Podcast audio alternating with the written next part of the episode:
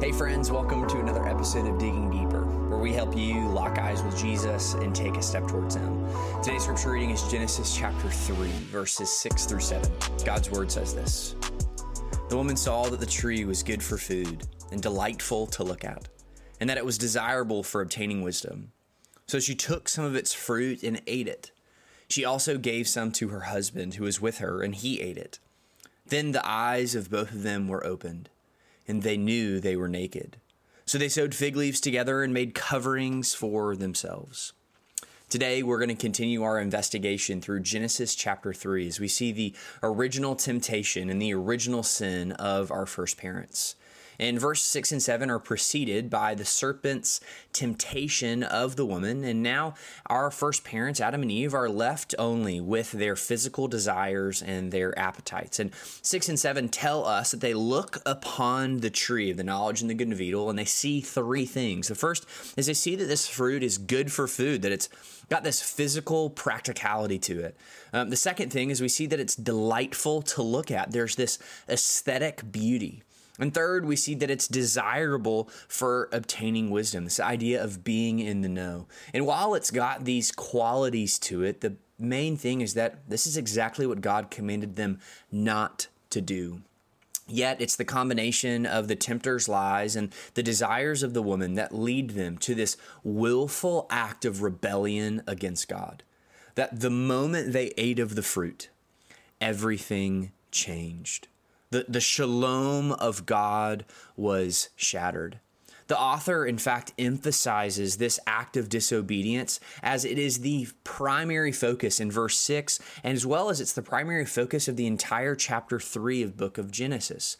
That this act of disobedience, the Hebrew word akal, is repeated 12 times in chapter 3. It is important to note that our first parents did not disobey because they were in need. That, that the man and the woman ate not because they were hungry, but because they were arrogant. That they sought to pursue life independent of God. Said another way, that they wanted to be like God without God. That instead of representing God, they chose to rival God. That instead of choosing God's way, they chose their own way. And the results are somewhat surprising.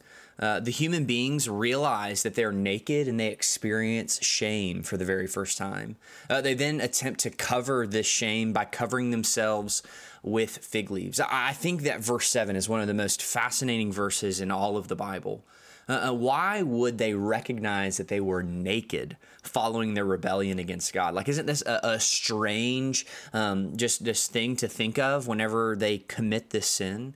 Uh, I would argue today that their act of independence before God, that before that ever happened, they were so enamored with God, so aware of His splendor and His glory, so so captivated by God's beauty that they had no self consciousness of their nakedness.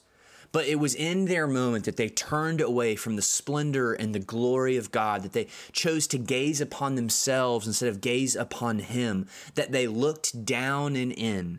Their sh- perspective shifted and they realized that they were naked. That in Genesis 1 and 2, they were still naked, but this this this sin of self-consciousness comes onto them and this shame it bleeds now into every corner of our world Verse 7 tells us that they realized they were naked and they realized they were broken. They walked away from God towards themselves. And Ray Ortlund puts it very profoundly. He says, Whenever we walk away from God, we walk toward something inhumane, unsafe, life depleting.